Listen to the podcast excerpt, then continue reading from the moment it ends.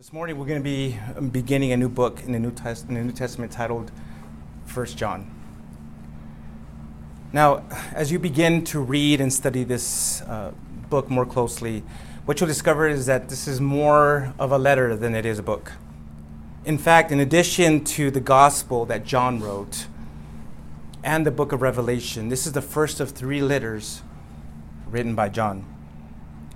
So, just to give you an idea what we're going to be doing today, um, first I'm going to give you a quick introduction about this book, about this letter actually. And then afterwards we're going to be we're going to read John's prologue, and then I'll explain his main purpose for writing these first four verses.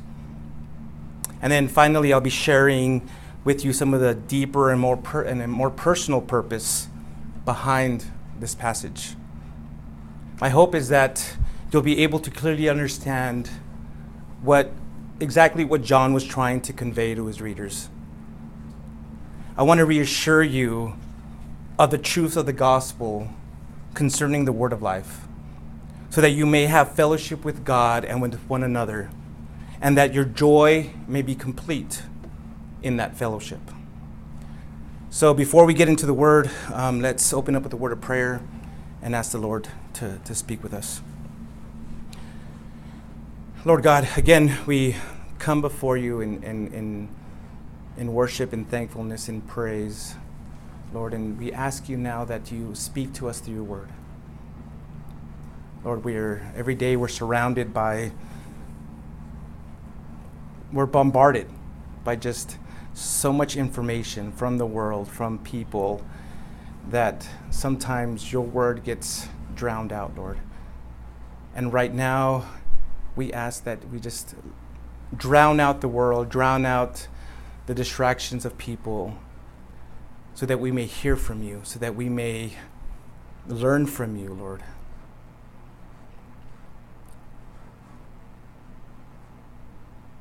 Lord, speak to us in the only way you know how to, Lord.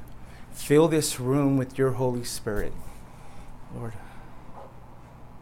so that our minds may be open, our hearts may be open to just receive it, Lord. Lord, speak to us now. In Jesus' name, amen. So, again, we're going to be in 1 John. 1 John chapter 1. And we're going to be beginning in verse 1. This is John's prologue to his letter. What was from the beginning, what we have heard, what we have seen with our eyes, what we have observed and touched with our hands concerning the word of life. That life was revealed, and we have seen it, and we testify and declare to you the eternal life that was with the Father and was revealed to us. What we have seen and heard, we also declare to you, so that you may have fellowship along with us. And indeed, our fellowship is with the Father and with the Son, Jesus Christ. We are writing these things so that your joy may be complete. I don't know if you've ever been to court um, as a witness, um, but when you stand as a witness or on trial, your word means everything. You might have heard the someone once say, you know, your word is your bond. If the jurors, the judge, the attorneys can't trust you because you've been known to be a liar, they will quickly dismiss you and they won't even they won't even use you. So that's why it's important to really mean what you say, that you're that you're an honest, that you're a person of honesty and a person of integrity. Your words are important and they mean a lot. And here, essentially, what John is, is trying to say is this, is this is my declaration to you. This is true. This is, I'm declaring it to you. He basically is on the stand here, and he wants people to know that he's being honest with what he just said. Now, again, I want to give you a quick introduction about this book beginning with the author. Now, you may or may not know this, but there are actually, in the New Testament, there are actually five Johns that are mentioned. There's, of course, John the Baptist, that you're all familiar, may all be familiar with. Then there's John Mark, who was mentioned in Acts chapter 12, verse 2. Then we have John, the father of Simon Peter, who was mentioned in John chapter 1, verse 42. There's also John, who was a relative of the high priest Annas, who was mentioned in Acts chapter 4, verse 6. And the fifth, the fifth John is John, the son of Zebedee, one of the 12 apostles of Jesus. Now, it is this John that wrote this letter. Now, his name in Hebrew literally means Jehovah is gracious. And it was a, it was a common name back then as it is now. A lot of people had that name.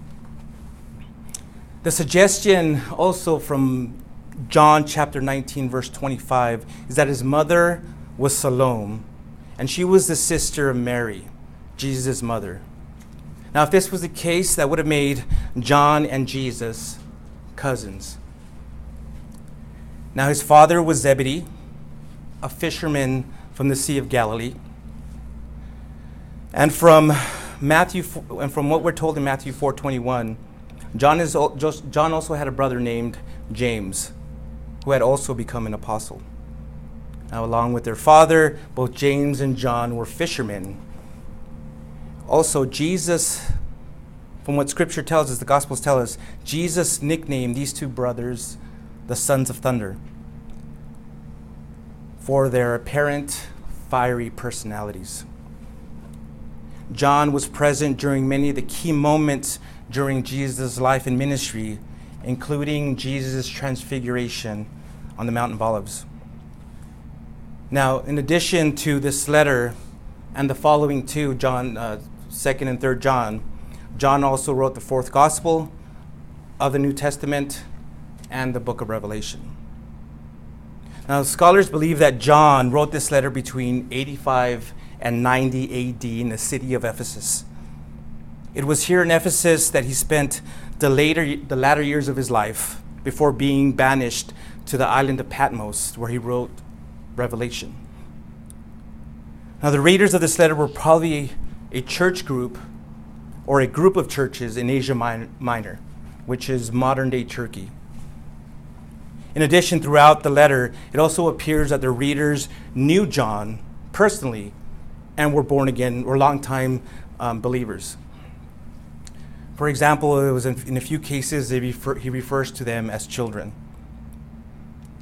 Now, John wrote this letter to Christians who were falling prey to the deceptive tools of the devil that he still commonly uses to this day to divide the people of his church. There were fights and arguments among one another. There was the love of evil things of this world. False teachers were using false doctrines to seduce believers away from Christ. There were also doubts about a believer's salvation. And there was also a new, fairly new Gnostic belief that matter was evil and the spirit was good. Now, within that thought, within that belief, there was this um, belief that within that belief there was another belief of, of, of, I'm not sure if you heard of it, it was called Docetism. And what that belief said was that Jesus wasn't really a physical matter, or wasn't a physical person. Was, he was more of a spirit. Because, because matter was evil and only the spirit was good, that there was no way Jesus being the Son of God could be a physical person. So there was this belief going around that he was a spirit, not a physical person. So John's purpose for this letter was to be frank and stern against those who are fighting each other, to warn of the consequences of loving the evil things of this world, to warn the readers about the false teachers and encourage them to stand firm in the gospel and abide in Christ to instill confidence in the doubters by giving, by giving them a certainty about their faith. And as I said, he, to, to clarify, as a witness, that Jesus appeared to man in a real and human, in real and human flesh, just like you and me. That he was a real physical person. Now, before I end this brief overview, I want to share with you two of the major themes of 1 John that provide a balance for a living for living a life in proper relationship to God and to one another. And these are the, the main themes of this entire letter and you know what I've titled for for um, as we go through this, this, this letter. The first major theme is found in 1 John 1 5. In that verse, it says, God is light, and there is absolutely no darkness in him. So, that first theme again is God is light. John is communicating that in God's light is life, truth, and reality.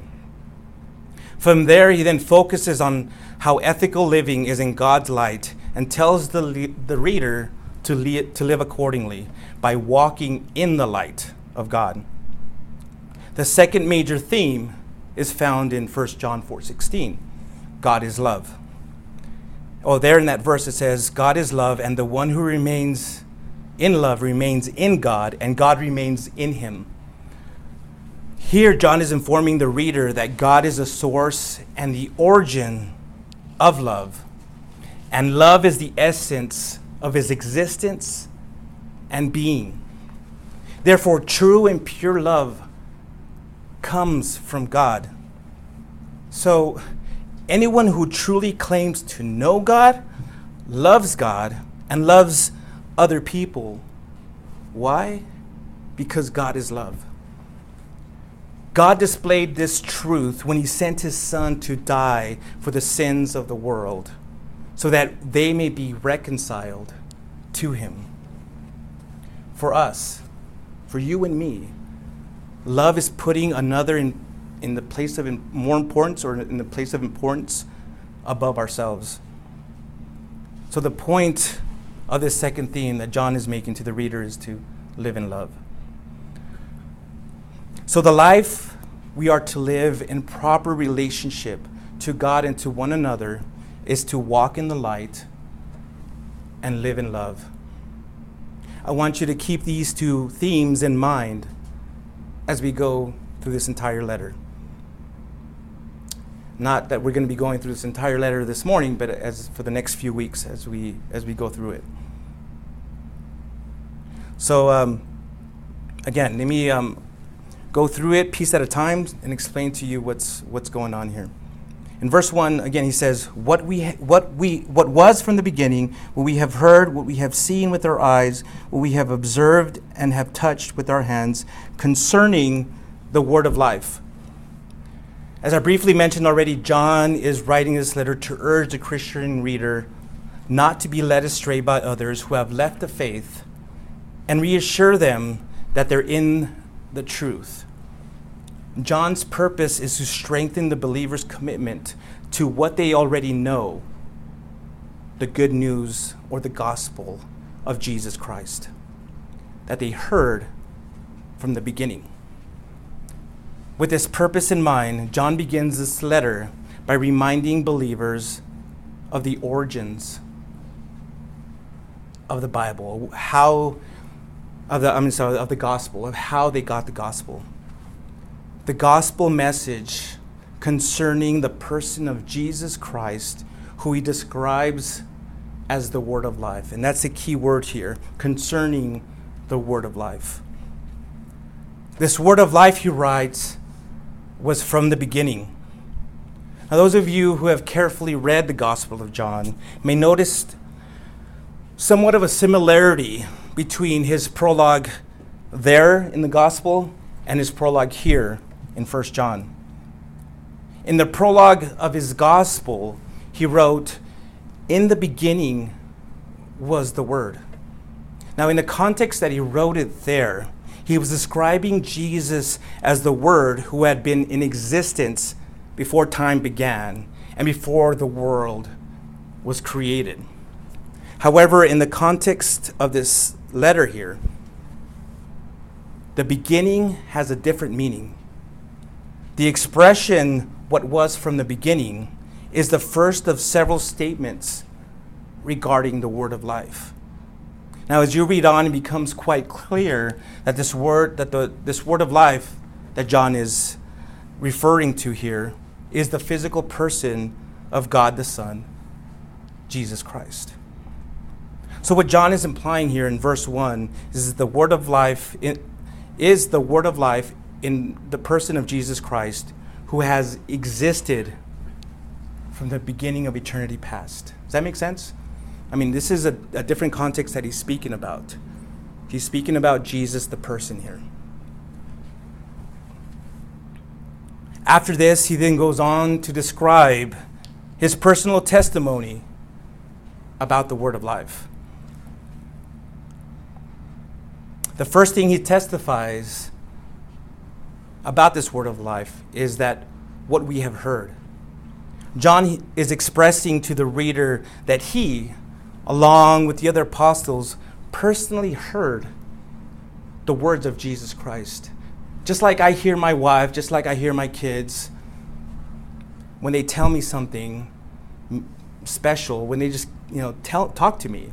This is John saying, I heard Jesus. I, he talked to me. We talked to each other. It wasn't like I heard it from a third person or it was hearsay. I personally heard him. The second thing that he testifies about this word of life is what we have seen with our eyes. Here, John is reinforcing the claim that his proclamation of Jesus being the word of life is a result of being an eyewitness of everything that Jesus did. He, along with the disciples, saw Jesus perform the miracles, saw Jesus resurrect Lazarus. They saw him um, feed thousands of people with just a little bit of food. He saw him. They saw him. The third thing he testified about this word of life is what we have observed. Now, there doesn't seem there doesn't seem to appear appear to be much of a difference between what we have seen and what we have observed. However, it's believed that John could be emphasizing what John could be emphasizing here is that he saw Jesus is his own observations of Jesus, his own personal observations. Just like you know when you're just staring at your kid. He doesn't know you're staring at him, but you're just looking at him because you're just enjoying what he's doing. You're just looking at him. You're paying attention to his the way he smiles and the way his eyes twinkle or she, you know. Um, you're just, you was saying, I'm just checking him out. I was just checking out Jesus, just how he was. So that makes it even more personal for him. And finally, the fourth thing John testifies about this word of life is we have touched with our own hands. His proclamation that Jesus is the word of life rests on the experience of not only seeing, but also having touched with his own hands. So for John, this was much more than just a spoken message. He wants the reader to understand and believe the truth of what he's proclaiming because he personally heard seen, and touched the word of life. And what he's about to say throughout this letter is a, me- is a message that has been embodied in the person, in, in a person, the person of Jesus Christ. John goes in verse 2, John goes on to say how the manifestation of the word of life was made actually and physically real in Jesus. You see, by saying we have seen it and we testify and we declare, we declare to you, John is solemnly testifying that this was the case. As I mentioned in the beginning, it's his word. He's saying, as if he was in a courtroom, saying, this is the truth. I am not lying. This is a solemn testimony. He wants them to know that this isn't a fake news story or this isn't a fairy tale where someone would say once you know once upon a time this was real this is a real story 100% real 100% true so the question is how were the apostles how were the apostles mere mortals mere human beings able to experience that audible visual and tangible access to the divine Christ. They were able because Christ, through an intimate relationship with the Father in eternity past, was revealed to them. Christ was revealed to them. The Messiah, the Son of God, was revealed to them. In verse 3, John goes on to explain the reason for proclaiming what he has heard, and seen. He says, so that you may have fellowship along with us.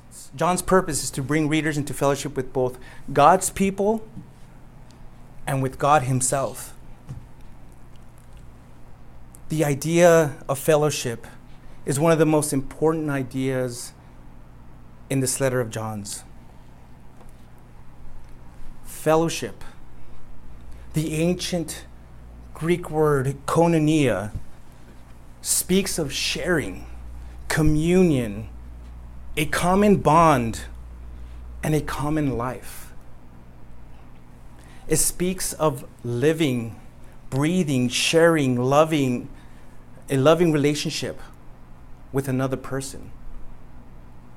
It's what a, the, the model of a church, what a church ought to be like, what, he, what God desires his people to be like with one another, to have that commonality, that commonality, the main commonality being Jesus Christ. That deep, intimate bond, that common bond. So, to encourage readers to persist in their fellowship with him and his good work, John reminds them that our fellowship is with the Father and with his Son, Jesus Christ. The kind of relationship John is describing here is only possible because Jesus is who John says he is in the first two verses. You see, one cannot even have a genuine spiritual relationship with a dead man. I can't say, you know what, I have a personal relationship with Abraham Lincoln, George Washington, or I have a personal relationship with my um, deceased grandmother. I can't say that. But with the eternal God who became man, we can. We can absolutely have a relationship with. Jesus isn't dead, he's alive. And we can have that intimate personal relationship with Him. The word fellowship has in it not only the idea of a relationship, but of a sharing of a common life. So the more a believer has fellowship in Jesus, the more they'll become like Him. Now, John ends his prologue by stating the reasons, the reason for writing verses 1 and 3. We are writing these things so that your joy may be complete. You see, the result of fellowship with Christ and with one another as believers is complete joy. Now, notice that he says joy, not happiness you see this joy that he's speaking about here, that he's writing about here, is an abiding sense of optimism and cheerfulness, um, cheerfulness based on God. Whereas happiness is a sense of optimism and cheerfulness based on circumstances. John is also reiterating a similar message that Jesus ex- had expressed to his disciples the night before he was crucified. In John 15 11, Jesus told them, I have spoken these things to you so that, your, so that my joy may be in you and your joy may be complete. He then said in John 16 24, Until now you have not asked, and you have asked nothing in my name. Ask and you will receive, so that your joy may be complete. And when he was in the garden, Jesus prayed in John 17 13, 13 Now I am coming to you, speaking of the Father, and I speak these things in the world so that they, again, speaking to us about believers, that they may have my joy completed in them.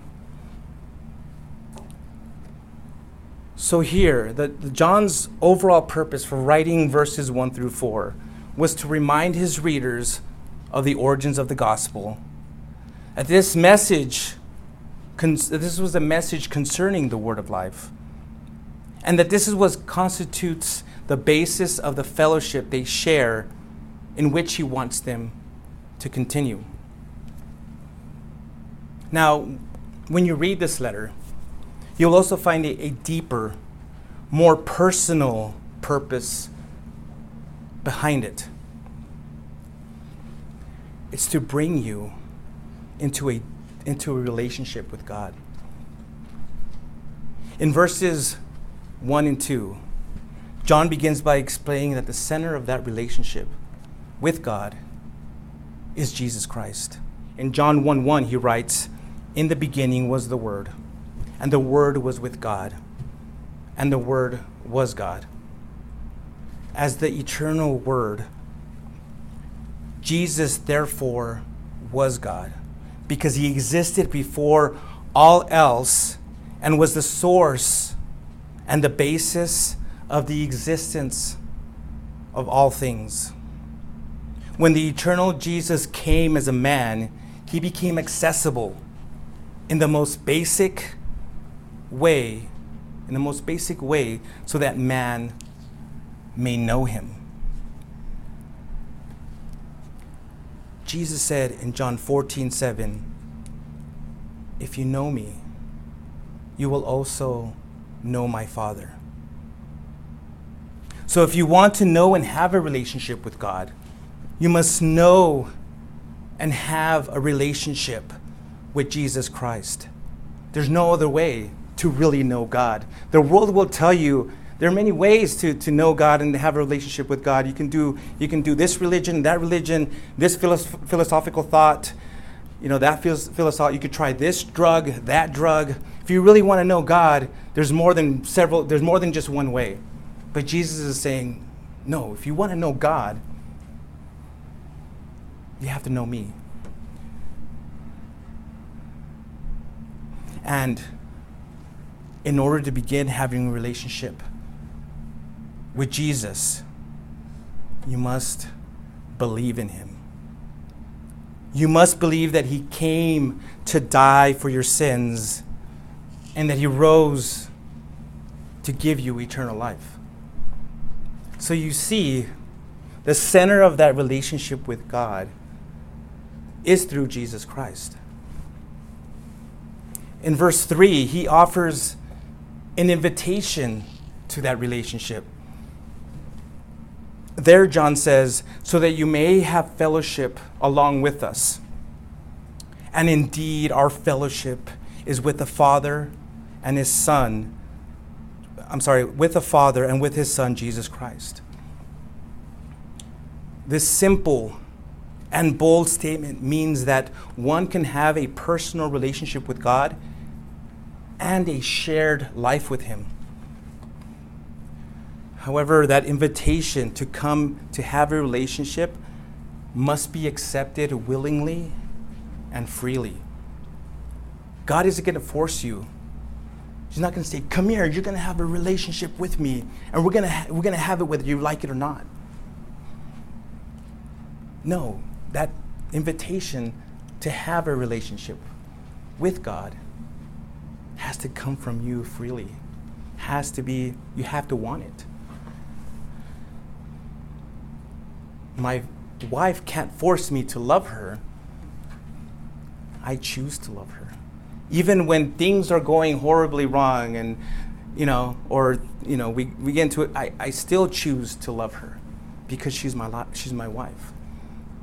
In the same way with God, we have to just, that's, we have to choose to love Him. He wants us to love Him. All of us have the potential of a relationship, of a shared life with, with the Father and with His Son, Jesus Christ. It is, it is as if the Father, think of it this way it is as if the Father and the Son agreed together, together to let us into their, into their relationship of love and fellowship. Does that make sense? It's like, you know, again, we talked about the love that and the bond that God has, that God the Son and God the Father have. There is that deep, deep love that they have for one another.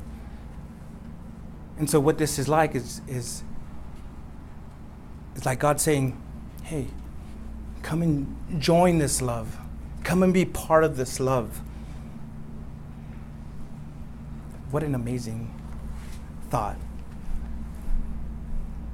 And I'll tell you, all of us, I know me, I want to be, I want to be in that, and I want to remain in that love.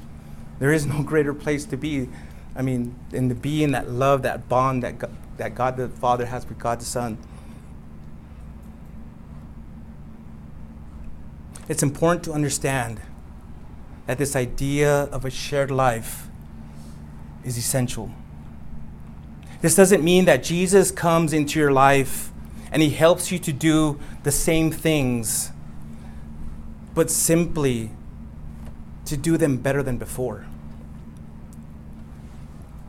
You see, we don't add Jesus into our life, or we don't add Jesus to our life we enter into relationship of a shared life with Jesus. We share our life with Him, and He shares His life with us. In verse 4, John tells us the result of that relationship that your joy may be complete. When you begin to develop a relationship with God centered around Jesus, you also come into a spiritual fellowship with other believers and with God. And as I mentioned, the result of that fellowship is the fullness. Here it says that, uh, that your joy may be complete. In other translations, it says that your joy may be full, or, your, or you, may, that you may have the fullness of joy. But fullness of joy is certainly possible for the Christian, but by no means certain. John wrote with the desire that believers would have a fullness of joy. And if it were inevitable or very easy to have, he would have written this. Now, Pastor David Guzik, a pastor that I that I, I enjoy reading and and again very knowledgeable man of God, wrote this regarding that. The Christian's joy is important and assaulted on many fronts. External circumstances, moods, and emotions, or sin can all take away our joy. Yet the Christian joy is not found in these things of this world, and the things of this world, as good as they may be or might be. When John wrote about these things, he wrote about this relationship of fellowship and love we can share with God the Father and the Son, Jesus Christ. Christian brothers and sisters, don't be passive when you lose your joy. There, be, there will be times when that joy won't be there. And it seems like, God, where are you? I, had this joy, now it's gone. What happened? Are you there? Again, the truth of the matter is, He's there. He's always been there. But we can't be can't remain passive. We can't just say, "Oh well, I lost that joy. God, I guess God must not be there." We must understand that truth. Understand the truth that He is there. He's not gone. Realize the importance of that joy and do everything you can to draw close to God and reclaim that fullness of joy. Now, I read this story as I was preparing this, and I was trying to find a place to really fit it in because I think it's, it's a good picture of what the relationship, uh, of what that relationship looks like.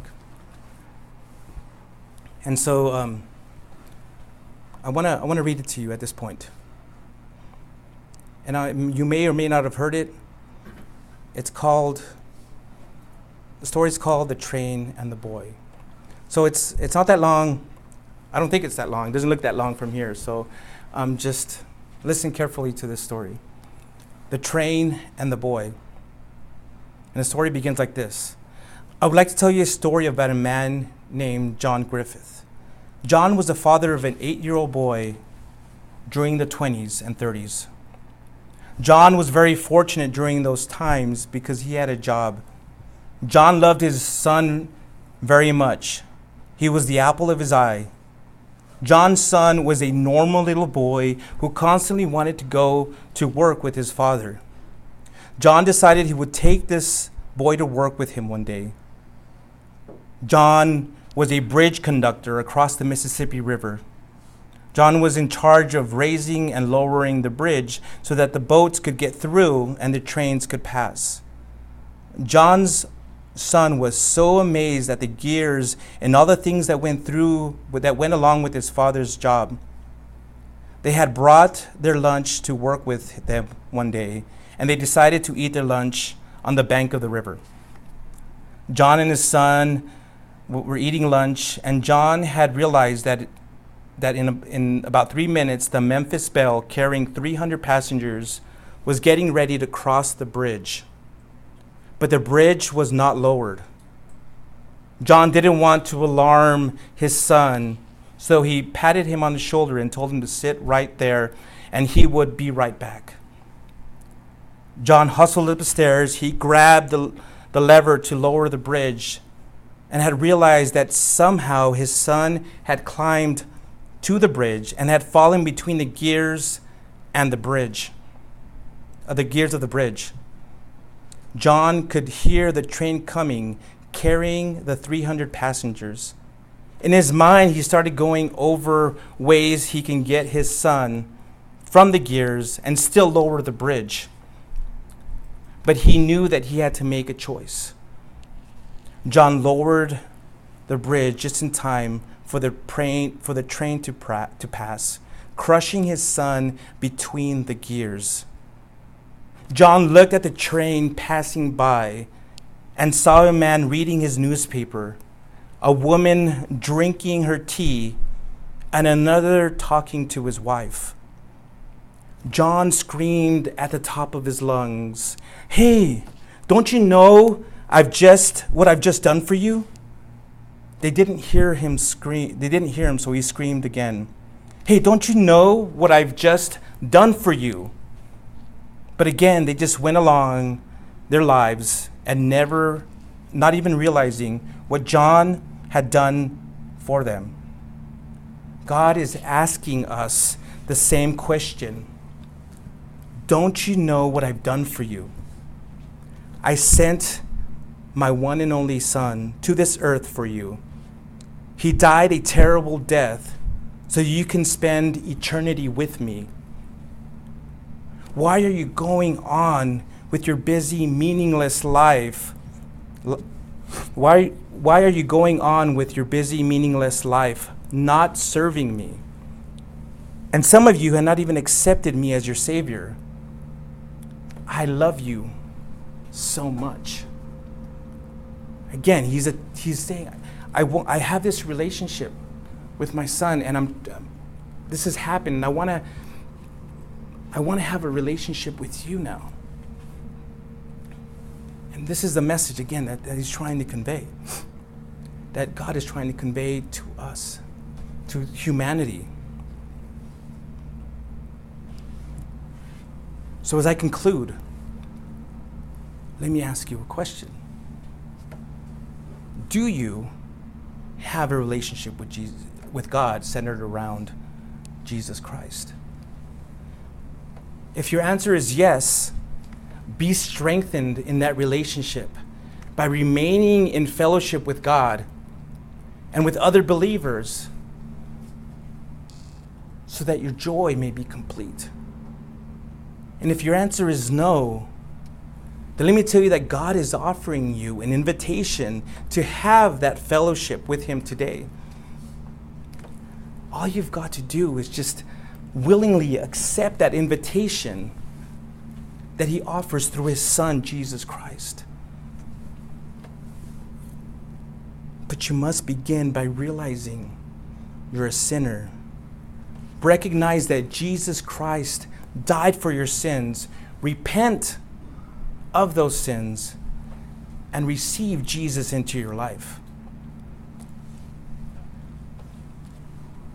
When you accept Jesus as your Lord and Savior, you're brought into a fellowship with God and with all other Christian believers. Listen, I mentioned a little bit of this before, but listen to the prayer of Jesus in the Mount of Olives right before he was arrested. And think again, he was in deep anguish. Bible tells us that he was in such anguish that he was sweating drops of blood. And this is what he prayed regarding those who, who come to believe in him. May they all be one as you, Father, are in me, and I am in you. May they also be one in us, so that the world may believe you sent me. I have given them the glory you have given me. May they be as one as we are one. I am in them and you are in me. May they, may they be completely one, so that the world may know you have sent me and have loved me and have loved them as you have loved me. If you've never had that fellowship, if you've never had that relationship and want to have it, in a minute I'm going to close up in prayer and I'll lead you in a prayer to accept Jesus into your heart. Wherever you're at, if you're watching this message or if you're listening, you can have that relationship. He offers that invitation. Again, all you have to do is accept that He wants, again, He wants to have that relationship with you, but you have to be willing to, to, to take it. You have to be willing to come, come to God and recognize again what He's done for you.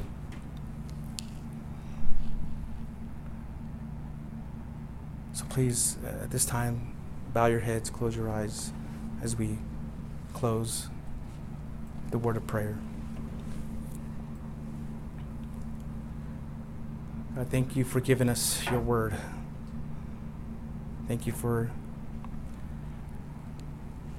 showing us through this letter, through John's words, that we can have an intimate relationship, a shared life together with you and with your Son, Jesus Christ. Thank you for showing us who you are. And again, the fellowship that you want to have with us. And showing us that what you want as we have that fellowship is for our joy to be complete.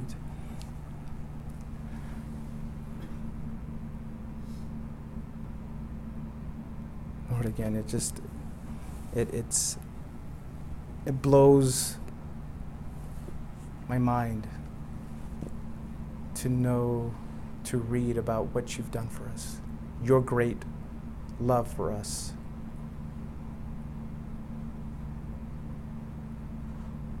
And I worship and glorify you for it, Lord. And right now, I want to just speak to those who have never had that relationship and want to have it, know their need for it.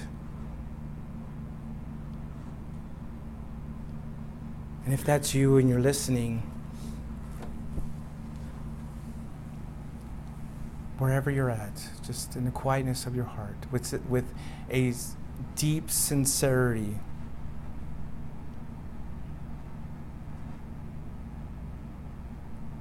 pray this prayer.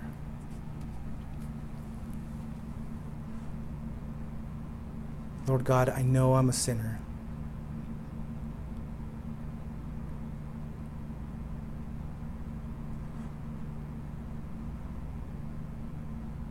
Please, Lord, forgive me of my sins.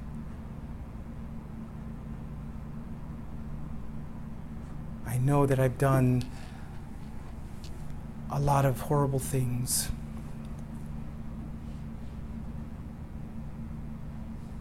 I believe that Jesus Christ died on the cross to forgive me and to free me from those sins, Lord.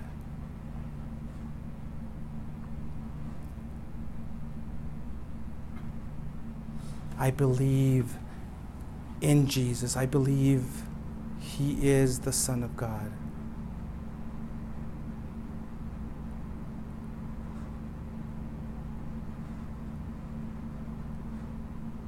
And I accept that forgiveness that comes through his sacrifice.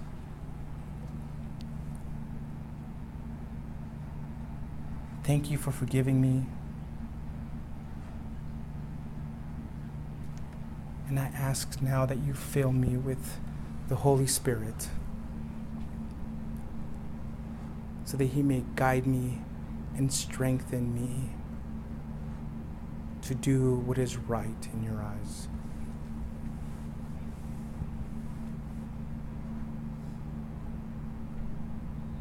Thank you again for making me your child. And thank you for forgiving me of my sins.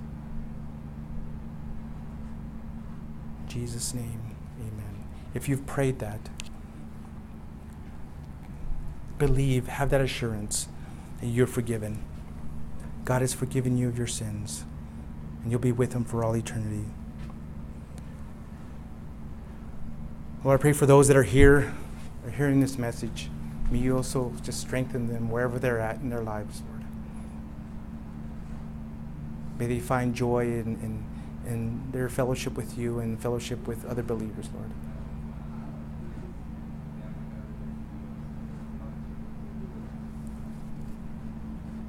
Fill them also with your spirit, Lord. Guide them, show them, surround them with other believers and, and so that they may understand that joy more more clearly.